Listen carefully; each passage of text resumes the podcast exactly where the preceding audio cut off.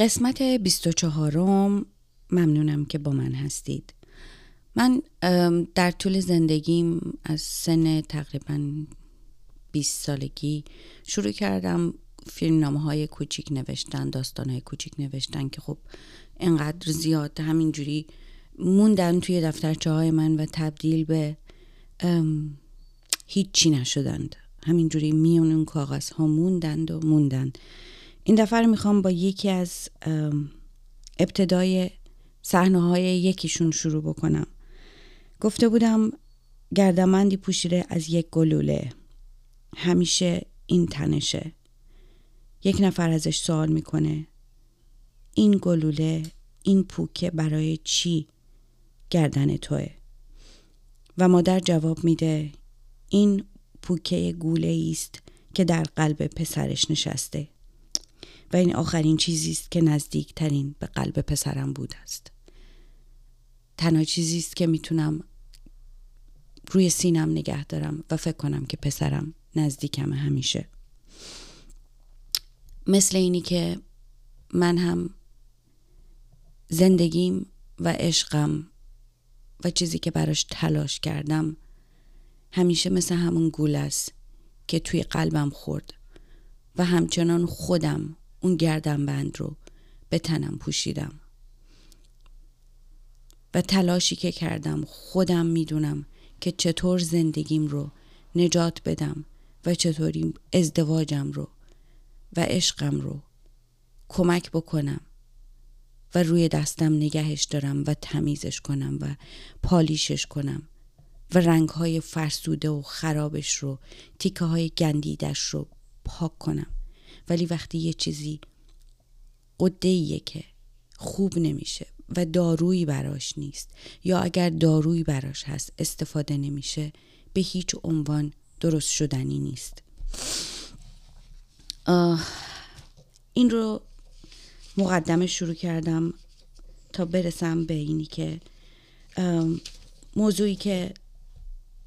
دو بار برای من اتفاق افتاد و خیلی دردناک بود. چندین بار من سعی کردم که زندگی مشترکمون رو خاتمه بدم و هر بار در حالی که شرایط بسیار پیچیده و عجیب و غریب بود که دلایلش رو بعداً میگم، نتونستم و دلیلش هم دقیقاً این بود که من متوجه شدم که من حامله هستم. این در حالی اتفاق افتاد که ما کاملاً محافظت و مراقبت میکردیم، یعنی تمام تلاشم بود که بچه دار نشم، که توی این زندگی شلوغ و بیدر و پیکر و پر مشکل و پر از مسئله بچه ای رو وارد نکنم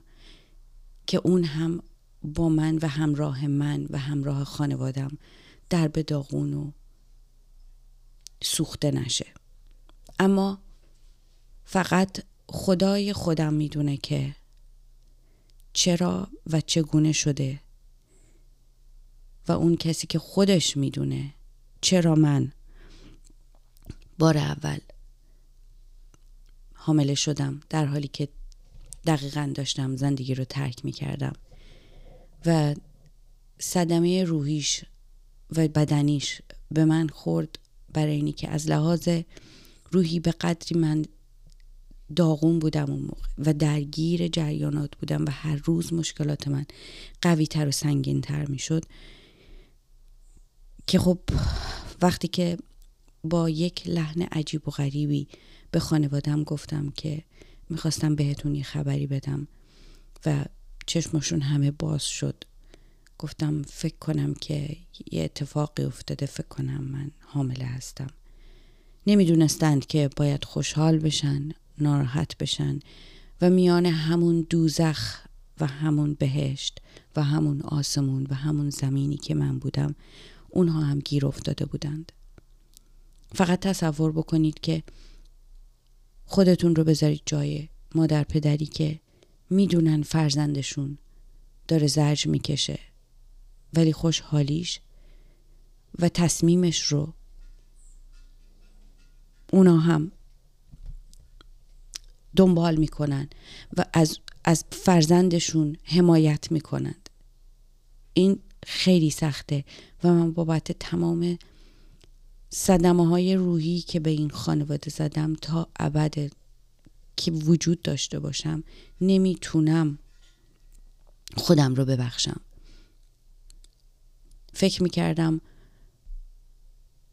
با تصمیمم اونها رو آزرده نمی کنم. فکر میکردم درگیری ها کمتر خواهد بود اگر که من جدا نشم، اگر همه چیز رو فقط توی اتاق خواب و توی خونه خودمون نگه دارم. ولی خب متاسفانه مثل مادری شد که با همسرش اختلاف داره و سالهای سال میگه من به خاطر فرزندم توی زندگی موندم، در حالی که اون فرزند در میان درگیری های مادر و پدر داغون و مچاله میشه و مادر نه تنها که کمکی به فرزندش نمیکنه بلکه زندگیش رو نابود میکنه.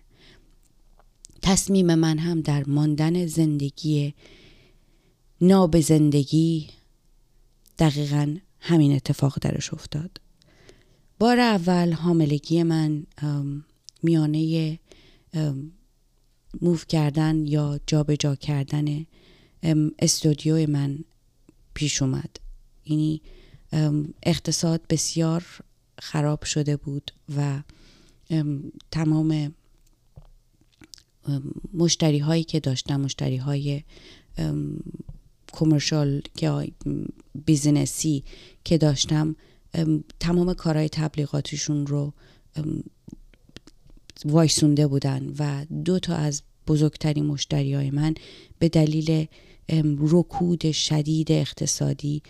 شرکتشون رو مجبور شدن جمع بکنن و من مشتری هام رو به یک باره از دست دادم و وقتی که مشتری دیگه نداشتم توانایی اینی که بتونم استودیو با تمام مخارج و هزینه هاش رو نگه دارم نداشتم. در نهایت سعی کردم که یک جایی پیدا بکنم که با کس دیگه مشترک باشه و یک استودیوی رقصی بود که خانومی صاحبش بود و خب به دلیل اینکه ایشون در اونجا هم در واقع ساکن بود غیر قانونی، میتونست که زندگیش رو توی اون واویلای رکود اقتصادی دو هزار و هشت بتونه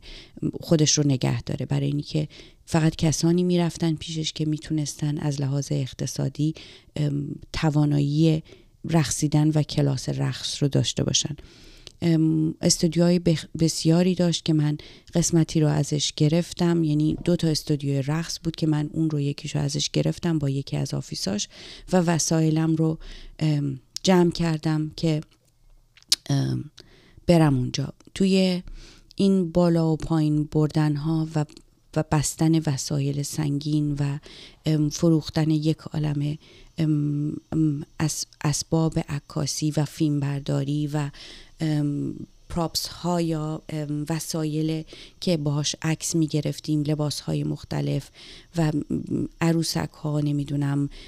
چیزهای، وسایل بسیار زیادی داشتم. توی این هیری بیری من متوجه شدم که من حامله هستم و خب با خودم گفتم که شاید این یک اتفاق خوبی باشه، شاید بتونی حداقل یک مونس برای خودت توی این گیروداری که موندی، ده سالی که موندی، شاید نجاتت بده، شاید بتونه حداقل کنار تو باشه. میدونم اشتباه بسیار بزرگی بود، اشتباه بسیار بزرگ مثل همه چیزای دیگه. به هر حال جمع کردم، باکس کردم، تنهایی تنهایی و تنهایی و تنها کسی که کمکم میکرد پدرم بود و در حالی که نمیخواستم که پدرم کمکم بکنه به دلیل اینی که همون همون موقع پدرم تصادف بسیار وحشتناکی داشت و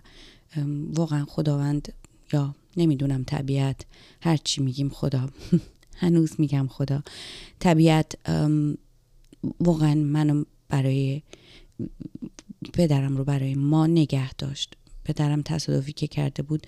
چندین دور ماشینش توی فریوی قل خورده بود و افتاده بود توی یک مزرعه کشاورزی، با سقف ماشین اومده بود پایین. و وقتی که به من زنگ زدن که ما به بیمارستان رسیدیم و در اورژانس که باز شد، پدرم رو روی تخت و با سر باز شده و گردن بسته و صورت خون‌آلود دیدم، نمیدونستم با خودم چه تصوری بکنم. شاید اینو قبلا هم گفتم، وقتی که تلفن زنگ میزد تا چندین سال هنوز فکر میکردم که الان میخوان یه خبر بدی به من بدن. من با پدرم با اون شرایطش نمیتونستم خیلی از اون کمک بگیرم، در حالی که اینقدر این مرد قوی، مهربون و همیشه پشتوانه و پشتیبان من بود، حتی در بدترین شرایط بدنی خودش. وسایلم رو سعی میکردم جمع بکنم در حالی که حامله بودم و از پله ها باید بالا و پایین وسایل رو میبردم. و یک دفعه فقط یادمه که وسط راهرویی که دو طبقه بود استودیوی من، داشتم یک شلف بسیار سنگین چوب بلود، خیلی سنگینه، چند طبقه بود، اینو داشتم از پله ها خودم می آوردم پایین و پدرم وسط راه رسید، برای اینی که با ماشین خودش اومده بود، اون موقع ماشین داشت و جای خودشون رو داشتن و زندگی خودشون رو. وقتی که اومد وسط راه رو رسید، من توی راه رو گیر کرده بودم، فقط داشت توی سرش میزد که تو چجوری با این وضعیتت این این طبقه بندی بزرگ رو، این شلف رو گرفتی و داری میکشی پایین. به هر حال همیشه وقتی که میخواد مسخره بکنه یا اینکه بگه که من چه کارهای خودم میکنم، اون داستان رو یادآوری میکنه و اونو با هم دیگه گرفتیم و آوردیم پایین، کلی خندیدیم. من سعی کردم مسخره بازی در بیارم، در حالی که پدرم کمر و گردن و همه جای بدنش از اون موقع واقعا در به داغون شده بود و تا تقریبا یک ماهی واقعا داشت با واکر حرکت میکرد، چون اون فشاری که روی کمرش و گردنش اومده بود و چندین تا عصب دستش رو از دست داده بود دیگه براش موند. و باز هم باز هم همیشه زندگی و طبیعت رو شکر کردم به خاطر اینی که پدرم رو در سخت‌ترین شرایط زندگی باز هم کنار من نگه داشت. استودیو جمع شد و مریم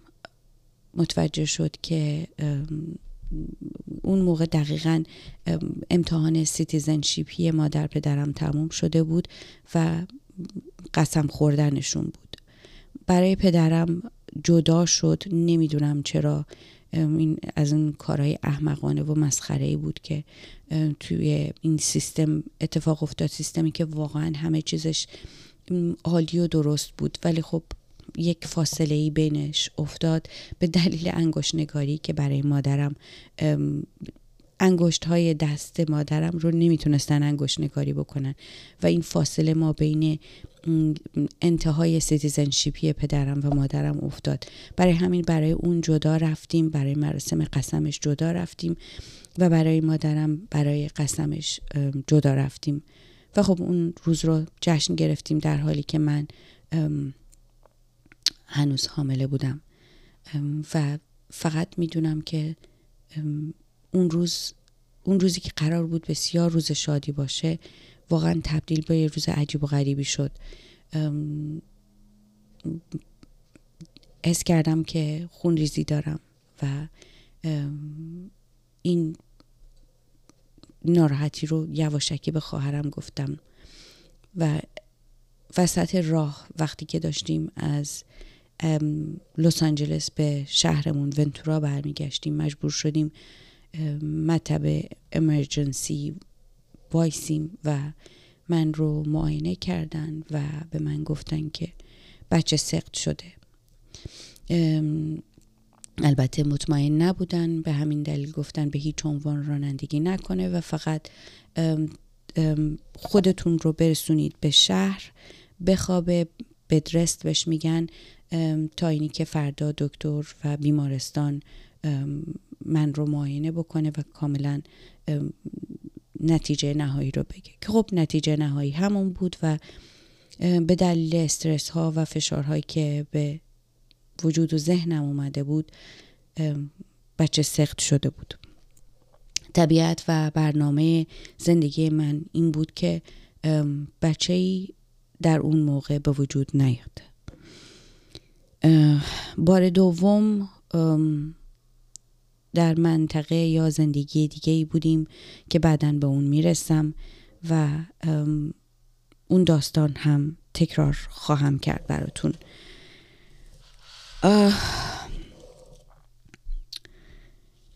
در مورد استودیو داشتم صحبت میکردم، قبلا هم اشاره کردم. زمانی که استودیو رو داشتم سعی کردم حتی, حتی اکثر امکانات و ابزاری که دستم بود ازش استفاده بکنم و ایرانی ها رو ماهی یک بار دور هم دیگه جمع می کردم و اونجا فیلم ایرانی ماهی یک بار نشون می دادیم و به هر کسی گفته بودم که برای خودش قابلمه یا غذایی یا شکلی از غذا دسری بیاره و اونجا با هم دیگه تقسیم می کردیم. بین تقریبا سی چهل یا بعضی موقع پنجاه یا پنجاه و پنج نفری می اومدن و خب همه با هم دیگه آشنا می شدن، هر کسی غذایی می آورد، فیلمی می دیدیم و خب بهانه ای شده بود که خیلی ها با هم دیگه توی شهری که خیلی ایرانی نبود دوست بشن، رفت آمد پیدا بکنن. می گفتیم، می خندیدیم و فرصتی بود که ایرانی بودنمون رو دوباره تمرین بکنیم و خب از خانواده همسرم هم خواسته بودم که یکی دوتایشون می اومدن گاهی و واقعا شبهای خوبی بود و لحظات خوب و فراموش نشدنی برای همه ما موند. ولی خب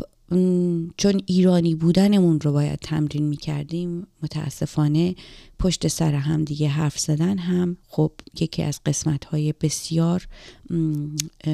سنتی و جدا نشدنی از فرهنگمون بود که خب کم کم شروع شد و ما بین چند تا از این خانواده ها درگیری ایجاد شد و من هم اون وسط به خاطر اینی که میزبان بودم و اصلا به هیچ عنوان یادم نمیاد که چرا، یعنی چرا چرایی این اتفاق رو نمیدونم، ولی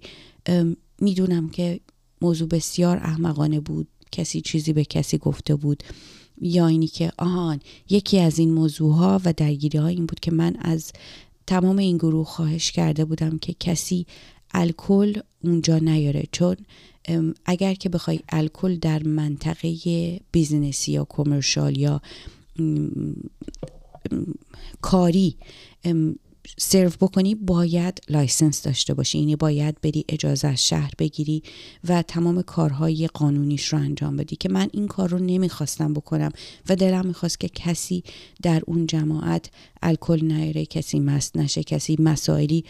براش پیش نیاد، که همه چیز به خوبی و تمیزی پیش بره، برای اینی که من کلن با این مسائل خیلی روی خوشی ندارم. نه اینی که آدم مذهبی باشم، شماها تا حالا میدونید که من اصلا آدم مذهبی نیستم، ولی برای من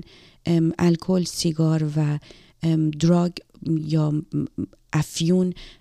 جایی توی زندگی من و شادی من هیچ وقت باز نکرد و همیشه شادی من با طبیعت، با کتاب خوندن، با موسیقی، با زمان گذشتن با خانواده و عزیزان و یاد گرفتن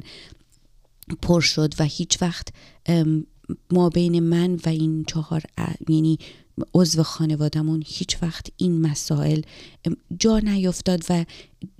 نتونست قسمتی از زندگیمون باشه و از این بابت بسیار خوشحالم. به هر حال این یکی از مسائل و مشکلاتی بود که خب در اون مهمونی های ماهیانه ما اتفاق افتاد و ما بین یکی دو نفر به خاطر اینی که یکی از اعضای این گروه مدام این الکل رو میرفت بیرون میخورد و مست میکرد و میومد و خب بسیار صحبتایی که میزد صحبتایی نبود که اون لحظه خودش باشه و خب باعث شد که درگیری ایجاد بشه و ما بین خانواده ها و خب به هر حال کم کم کم کم سنگین تر شد این جریان و عمیق تر شد و روابطی که داشت به قشنگی جلو میرفت و چقدر همه از ابتدا شاد بودن و خوشحال بودن و متشکر بودن از این موقعیتی که شروع شده و داریم باش پیش میریم. ما حتی برای عید یا شب یلدا، من یادم نمیره، شب یلدا مثل کرسی درست کردم بالای استودیو، اینقدر بزرگ، یعنی یک کرسی بسیار بزرگ درست کردم و روی اون پتوهای مختلف انداختیم و روی این کرسی رو به صورت سنتی انار و هندونه و آجیل و همه این چیزا گذاشتیم و اون سال واقعا چقدر این این حرکت قشنگ بود. یعنی من برام ایران و سنت‌های قشنگ مثل یک قسمتی از بدنه وجودم بود و همیشه با خودم آوردمشون و داشتمشون توی خونم. یه اتاقی رو داشتم که اتاق سنتی بود و تمام تزئیناتش از گلیمش یا فرشش یا اون پارچه های اصفهانی یا پارچه های نمیدونم دستدوزی یا سنگدوزی یا بوت جقه هایی که روی پارچه ها و تمام اون وسایل چینی یا لعاب ایرانی، نقره ایرانی، قلیون، اینا رو همه رو چیده بودم. یعنی اون اتاق برای من یه یک معبدی شده بود، یک جای آرامشی شده بود و سعی کردم که همونها رو توی اون استودیو نشونه ها یا المنت های ایرانی بودنم رو همیشه داشته باشم و حفظ بکنم و بهشون افتخار بکنم. قسمت های خوبش همیشه خوب بود و هست و لذت بخشه و خب متاسفانه این تضاد و این متفاوت بودن رنگ در فرهنگمون، نه فقط در فرهنگ ما هست، در همه فرهنگ ها این اتفاق ها میفته، ولی ما مشکلمون این بود که هیچ وقت قبول نکردیم اشتباهاتی که داشتیم چه چیزهایی بود و سعی بکنیم درستش بکنیم تا از اون قسمت‌های خوبی که توی زندگیمون میتونست وجود داشته باشه لذت ببریم. همیشه اون رنگ سیاهی اومد و یک پوششی داد روی اون قشنگی و مخملی و نرمی فرهنگمون. من برای نوروز وقتی که تعداد خیلی بیشتری اومده بودن مهمانی که داشتم و بعدها هم که در استودیوهای بعدی، چون جا بزرگتر بود و استودیو رقص بود، مهمانی‌های ایرانی که بزرگتر و بزرگتر شد ادامه دادم، در حداقل در نوروز واقعا در اون شهری که هستیم که تعداد ایرانی خیلی کم بود قبلا و الان داره کم کم بیشتر میشه، واقعا تنها چیزی بود و تنها اتفاقی بود که داشت می افتاد و برای جامعه ایرانی خوب و مثبت بود. این که تعدادی خانواده با همدیگه اینجا آشنا می شدن، شروع می کردن رفت آمد کردن، از ما جدا می شدن، می رفتن، دیگه نمی اومدن، تعداد دیگه می اومدن، این, این, این حس می کردم که این مثل اینی که دست این جماعت رو دارم کم کم توی دست هم دیگه میذارم، ولی متاسفانه درگیری هاشون من رو، دامن خودم رو وسطش به آتیش این درگیری ها خلاصه روشن کرد. همونجور که گفتم ما بین دو خانواده مسئله ایجاد شد، درگیری ایجاد شد و خب باعث شد که چند تا خانواده این برنامه ماهیانه من رو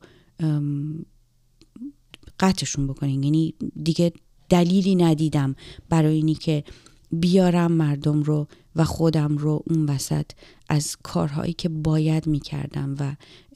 بیزینس من بود جدا بکنه. من دو تا خانواده یا سه تا خانواده ای که ایرانی و اومدن در اون استودیو و من عکس گرفتم، عکس هاشون رو با شیطنت از من گرفتند و یک یکی از این خانواده ها عکس ها رو کاملا گرفت. به من گفت تو بلد نیستی، من میخوام بک‌گراند آسمان و نمیدونم چی بذارم پشتش. عکس ها رو گرفت، بک‌گراند بسیار احمقانه زشتی که پشتش گذاشته بود به عنوان اینی که به من نشون بده که من کارم رو بلد نیستم و تنها کسی بود که در طول این سالها به من گفت که من کارم رو بلد نیستم. به من عکس ها رو فرستاد و گفت باید این شکلی عکس بگیری، در حالی که با کار بسیار ضعیف فتوشاپی که خیلی به صورت خنده‌داری این کار انجام شده بود عکس ها رو به من نشون داد و هیچ وقت به من پولش رو نداد، اما عکس های خانوادگیشون رو با ترفند از من گرفت و فکر کرد که پیروز شده، چون ایشون یکی از نمونه های بسیار بارز زرنگ ایرانی بودند. فقط این خانواده اینجا به من صدمه نزدند، در حالی که به همسرم و سر کار ریل استیتی که با هم دیگه داشتن میکردن، همسرش هم دقیقاً همون کار رو کرد با شوهر من و تمام زندگیشون رو با همین شیطنت ها و این زرنگی های زشت و بی‌ادبانه ادامه داده بودن. بچه هاشون رو همینجوری بزرگ کردن و به بچه هاشون همین چیزها رو یاد دادن. متاسفانه این قسمت های زشت زشت